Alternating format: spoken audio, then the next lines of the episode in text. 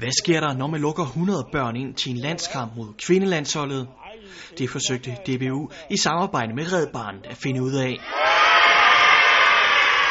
Men det her, jeg har set frem mod en rigtig sjov oplevelse.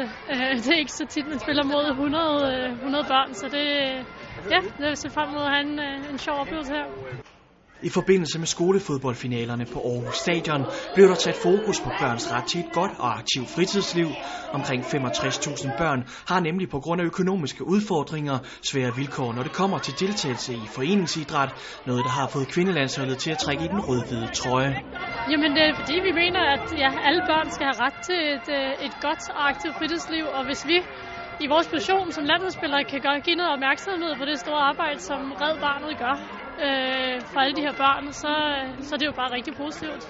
Selve kampen var, ja, en lille smule rodet, men nok til klapsalver fra landstræneren, som kunne se sit hold tabe 1-0 til de omkring 100 børn, som fik sig en pokal og en stor oplevelse med på vejen. Fordi det er første gang, jeg har været i fjernsynet. Og det er sjovt at um, spille mod landsholdet. Thank you.